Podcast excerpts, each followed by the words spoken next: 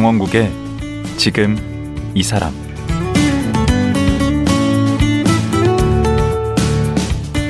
안녕하세요. 강원국입니다. 범죄자들을 수감하는 교정시설이 전국에 54개가 있습니다. 이 가운데 5곳은 진료실은 있지만 의사가 없어 아파도 진료받기가 어렵고, 의사가 있는 교정시설의 경우도 의사 1명당 하루 진료 건수가 평균 277건이라고 합니다. 그나마도 민원이 많고 고소도 많이 당해서 우리 교정시설은 의사들이 근무하기 꺼려하는 곳이라는데요. 일부러 교정시설 근무를 자처했고 그곳에서 경험한 일들을 책으로 펴낸 청년의사 최세진 씨를 만나보겠습니다.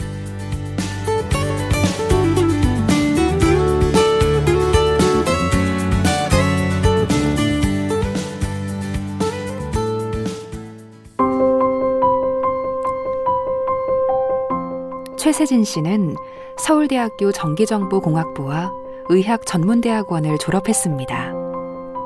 순천교도소와 서울구치소에서 공중보건의사로 근무했습니다. 진료실에서 매일 80명의 환자를 만났고 3년의 교도소 의사생활을 담아 진짜 아픈 사람 맞습니다를 썼습니다. 수용자의 의료 처우 개선에 기여한 공로로 2020년 법무부 장관상을, 코로나19 대응에 기여한 공로로 2021년 보건복지부 장관상을 수상했습니다. 현재 서울대병원 신경외과 인턴으로 근무 중입니다.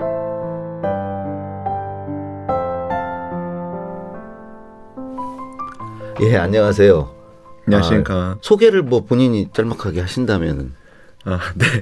네, 저는 지금 최세진이고요. 서울대학교 병원에서 인턴하고 있습니다. 그럼 인턴 하시면 제일 바쁠 때 아닌가요? 네, 전공 1, 2년 차 때도 굉장히 바쁘긴 한데요. 인턴도 많이 바쁩니다. 보통 직장인들에 비해서 확실히 근무 시간이 일단 기니까 일주일에 80시간에서 88시간 근무하고 있고, 당직 근무도 자주 있고. 근데 하나 궁금한 게, 근데 왜 이렇게 의대를 선호하는 학생들이 이렇게 많나? 공부 잘하는 친구들은 전부 의대를 간다고 하던데 왜 그래요? 사실 제 주위 예를 보면은 안정적이다, 또 부모님이 권하시기도 하고 해서 많이 간 친구들이 많이 있었던 것 같습니다. 근데 좀 의대 선호 경향이 좀 바뀌는 게 있다면서요, 요즘에?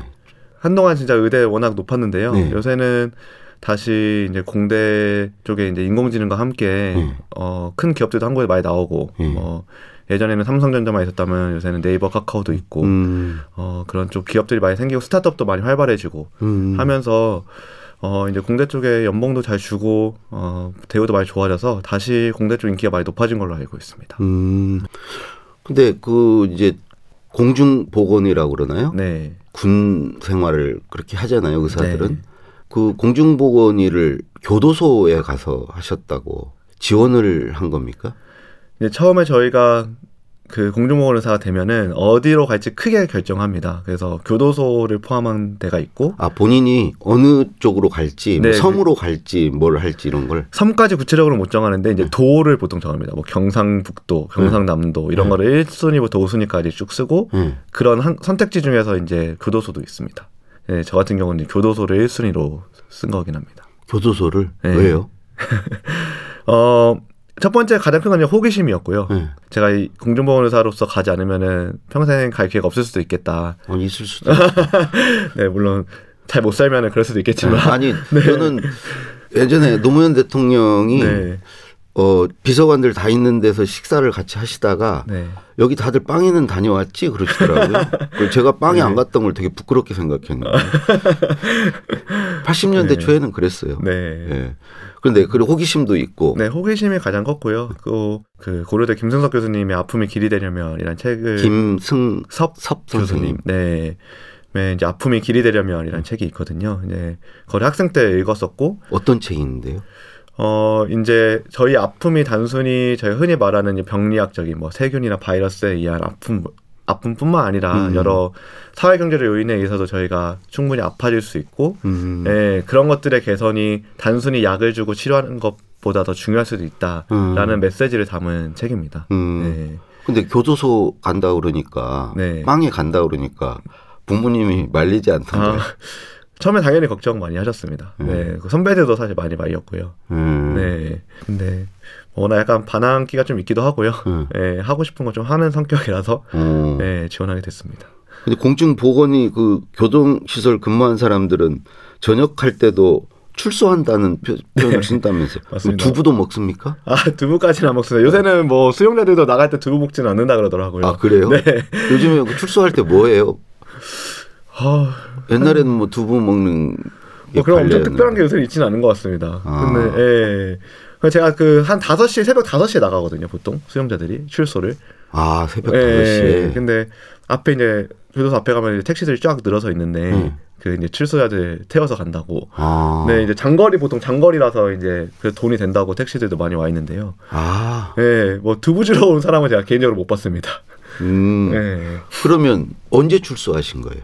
아, 네, 저는 전역을 올해 4월에 했습니다. 올해 4월. 네.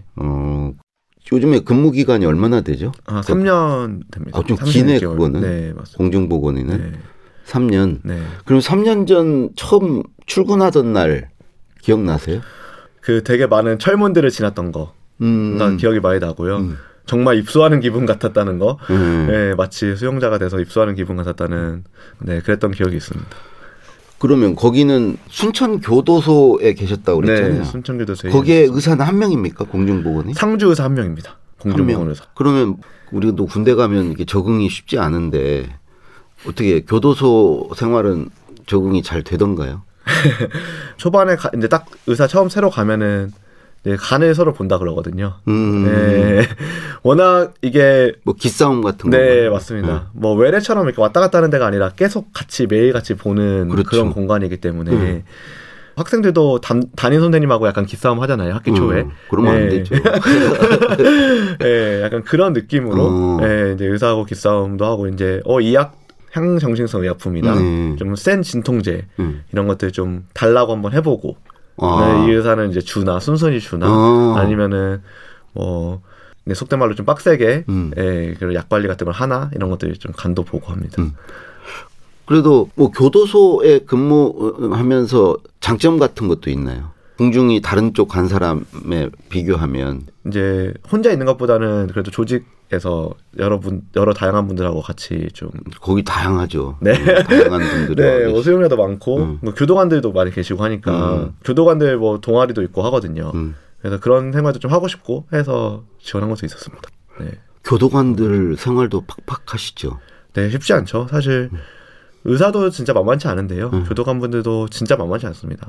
완전히 옆에 밀착해서 붙어서 이제 수용자들이 정말 대해야 되니까 저는 이제 진료 시간만 보통 보지만 그분들은 24시간 뭐 붙어 있는 경우도 많이 있으니까요. 확실히 굉장히 쉽지 않은 것 같습니다. 그분들 얘기도 많이 들어주시고 밖에서 이제 정신질환자들 흔히 폐쇄병동에서 나가면은 이제 약을 잘 챙겨 먹지 못하는 경우도 있고 예, 일상생활 쉽지 않은 경우도 있어서 이제 복지관이나 이런 데서 보통 사례관리사라고 이제 붙거든요. 근데 교도관분들이 마치 그런 역할 같습니다. 그래서 수용자들 옆에 붙어서 24시간 정신적으로 힘든 것 스트레스 이제 해소 창구도 되고 힘든 얘기하는 거 다 들어주고 사고 치면 또 수습하고 그런 거 하셔야 되니까 사실. 그러니까 뭐 영화에서 쉽죠. 보는 것처럼 막 부리고 막 말 함부로 하고 그런 거 전혀 없죠 이제. 아 요새는 진짜 그런 거 거의 없는 것 같습니다. 네. 워낙 인권 의식이 많이 높아져서 네. 네. 함부로 그렇게 했다가는 문제가 된 경우가 많이 있어서 그래서 사실 교도관분들이 더 스트레스도 많이 있습니다. 왜냐하면 수용자들이 사실 그렇게 다 좋게 그 대우해주는 만큼 그 반응이 오면은 뭐 교도관분들도 괜찮을 텐데 수용자들은 일방적으로 되게 막 고소고발도 자주 하고 말도 안 듣고 하는데 교도관분들은 항상 나이스하게 대해야 되니까 그게 어려운 부분이 많이 있죠. 지금 수형자라고 그러시는 거죠? 수용자라고. 수용자라고 해요. 네. 아 거기 감옥에 계신 분들을 네. 수용자. 네, 형이 확정 안 된 분들도 계셔서요. 이제 미결수들도 포함하고 있어서 수용자라는 표현이 좀 더 이제 일반적인. 그럼 그 수용자 문화 같은 것도 있다던데? 네, 문화 많이 있습니다. 뭐 하나만 좀 재미있는 소개해 줄게요. 아, 그 이제 책도 쓰긴 했지만 펜팔 문화. 대표적인 것 같습니다. 그래서 남자 수용자랑 여자 수용자랑 뭔가 아는 사람 중간에 수용자 한 명 두고 서로 이제 일종의 소개팅처럼. 오. 그래서 서로 이제 연애 편지 같은 것도 주고 받고요. 실제로 출소해서 만나는 경우도 있고. 네. 오. 아니 네. 그 연애 편지를 그러니까 그렇지. 그 수용자에게 편지는 쓸 수 있으니까. 네, 편지는 쓸 수 있으니까. 네.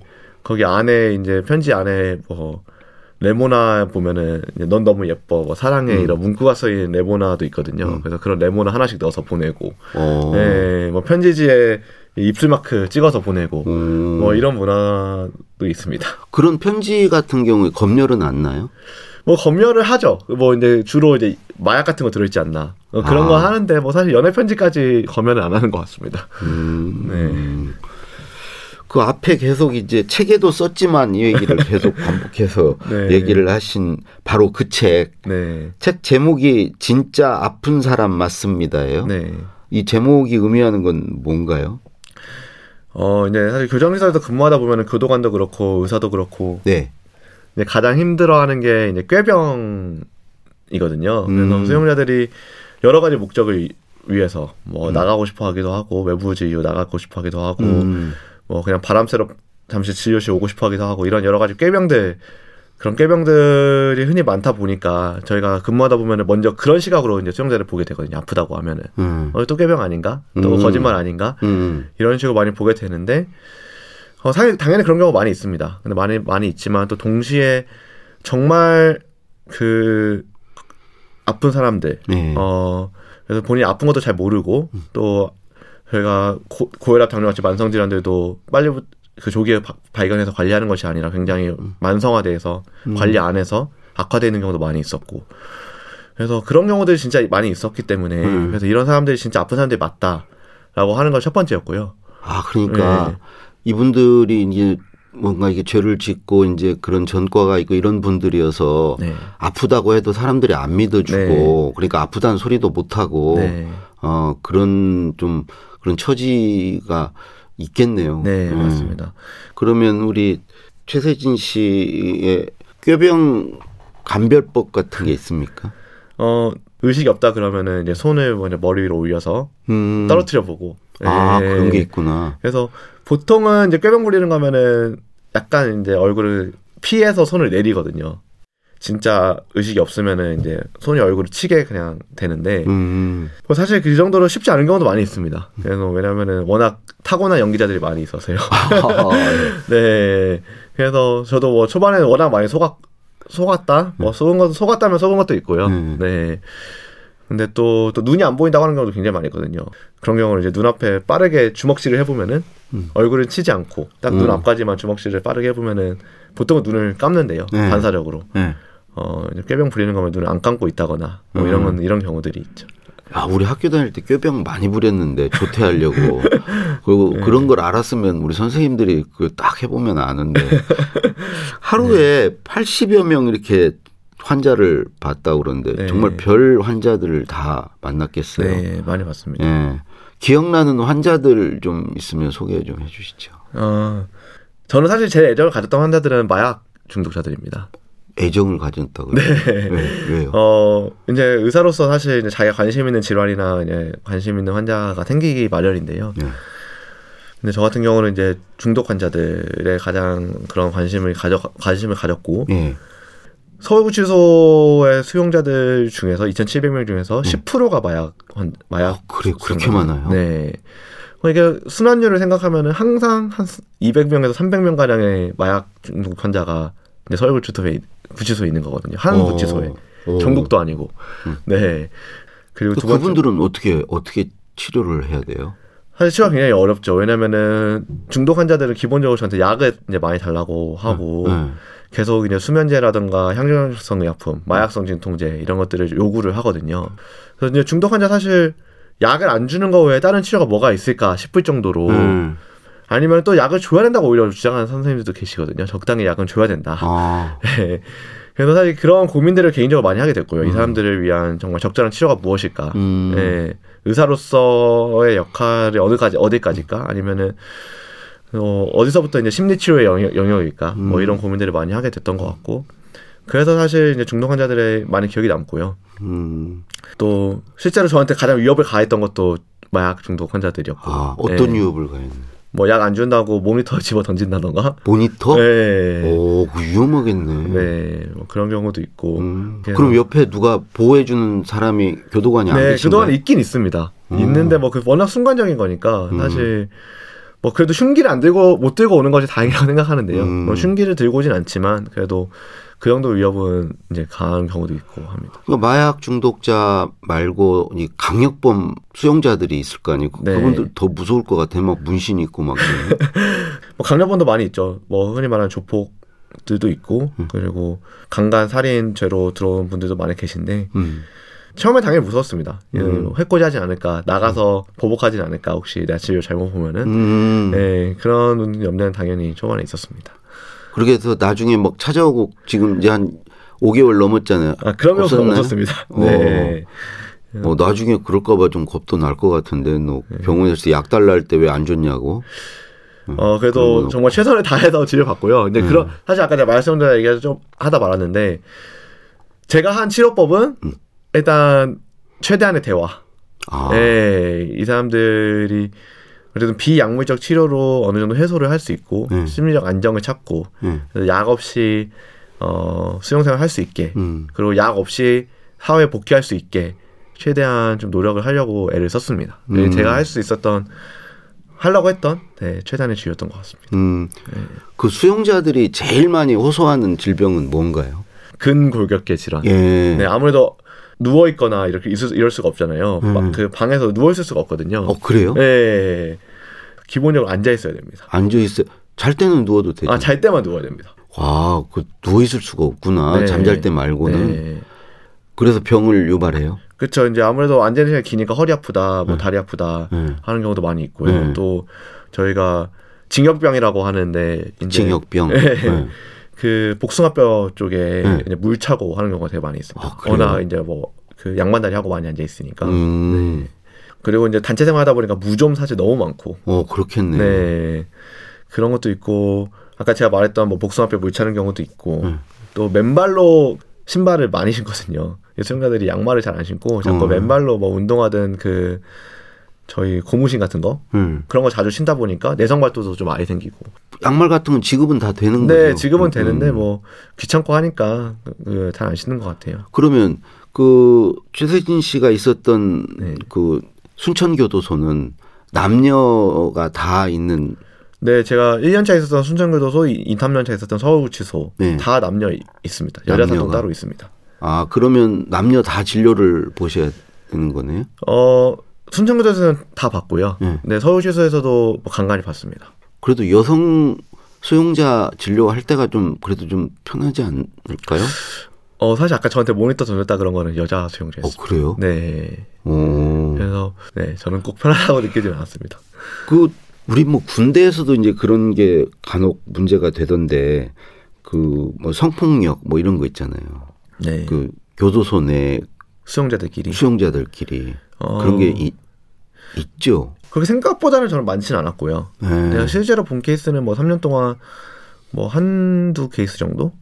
아무래도 뭐 교도관들 워낙 붙어 있고 예전만큼 이렇게 작은 수용실에 이제 그 방에 여러 명 가두려는 추세는 아니라 가지고요. 아, 한 방에 몇 명씩이나 들어가 있나요? 뭐 정말 다 다른데요. 뭐 10명 방도 있고 6명 방도 있고 2명 방도 있고 1명 방도 있고. 그럼 방 크기에 따라서 다른 거예요? 네, 크기에 따라서 다릅니다. 네.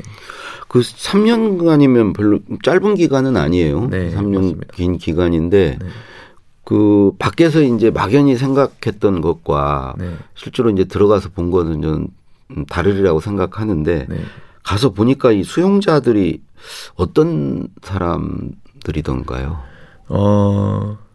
정말 나쁜 사람들도 있습니다. 확실히 나쁜 사람도 있고 뭐 반성하지 않고 뭐 죄를 지었는데 반성하지 않는 사람들도 있는데 또 동시에 그 사회에서 정말 그 어떤 조명도 그 어떤 사회적 지원도 받지 못했던 사람들도 있습니다. 그래서 그렇게 들어오게 된. 네, 저는 그렇게 보긴 합니다. 그래서 그런 사람들이 물론 다는 아닌데요.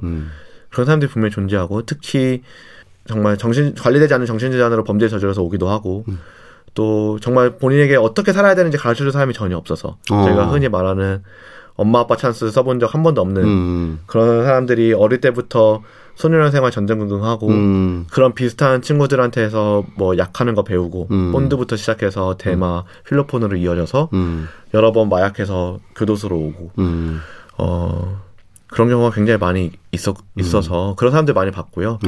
그래서 사실 그런 사람들에 대한 관심이 필요하다. 어느 정도 죄에 대한 죄값은 치러야 되지만 이런 사람들이 다시 회전문처럼 다시 이곳에 또 와서 정말 평생 그냥 이곳에 전전긍긍하는 삶을 사는 거는 우리 사회 전체의 손해 아닌가라는 생각을 많이 하게 됐습니다.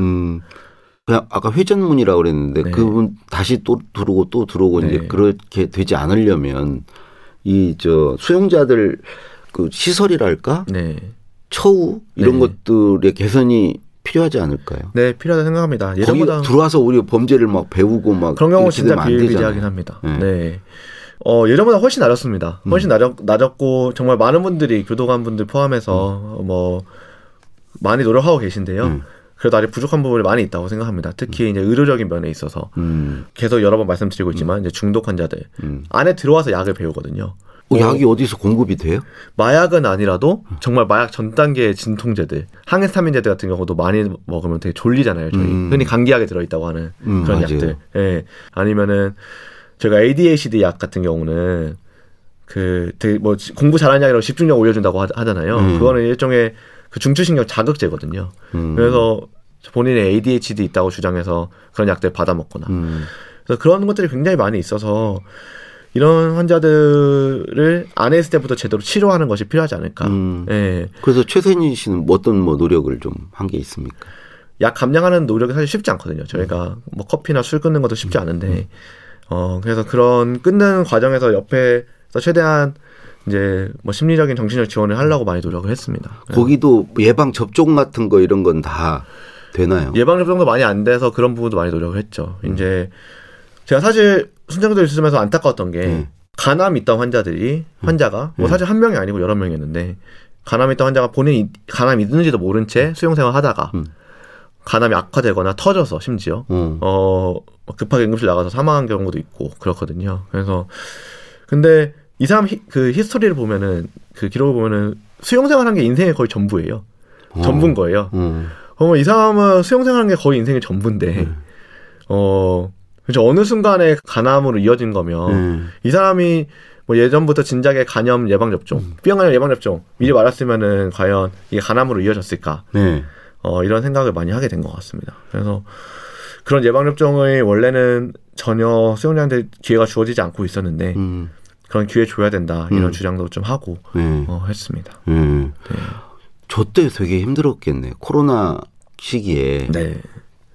어디 구치소인가 그 코로나 감염이 되고 네, 그랬다는 맞습니다. 뉴스도 제가 봤는데 그때는 어땠어요? 코로나 때 진짜 바빴죠. 그래서 교정사 같은 경우 첫 수용자 확진자는 이제 김천 소년교도소에서 3월에 나왔었는데요. 2020년 3월에 거긴 밀접하게 붙어 있어서 되게 확산이 빠를 것 같은데. 네, 그 다행히 그때는 빠른 시간에 제가 파견을 갔었거든요. 그래서 그래도 좀 빠른 시간 내에 방역 조치를 해서 이제 다행히 3명 정도에서 막았었는데. 그 뒤에 이제 아시겠지만, 언론에서 워낙 많이 다뤄서 아시겠지만, 이제 12월에 이제 광주교도소, 그리고 그 바로 이어서 서울동부구치소, 워낙 이제 대량 그 확진 사태가 나오면서, 이제 그런 곳에 이제 파견을 가서 코로나 업무를 봤습니다. 아까 그 B형 간염 백신 같은 거 접종을 해야 된다. 그런 얘기를 주장을 하셨는데, 또 이런 얘기도 하거든요. 이게 범죄자들인데 우리 세금으로 그런 것까지 다 해줘야 되냐. 네. 그거에 대해서 어떻게 생각하세요? 그렇게 생각할 수 있다고 충분히 생각합니다.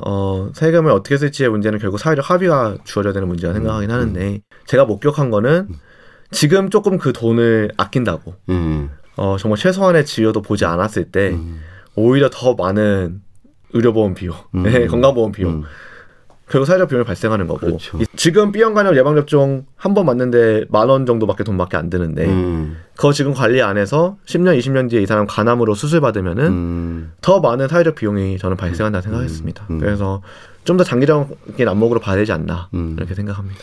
교정시설 이제 의사로 근무하면서 이제 마지막 질문인데요. 네. 내가 교도소에서 뭘 이런 걸 배웠다든가 아니면 요거는 아주 보람이 있었다든가 반대로 또 이건 아쉬웠다든가 네.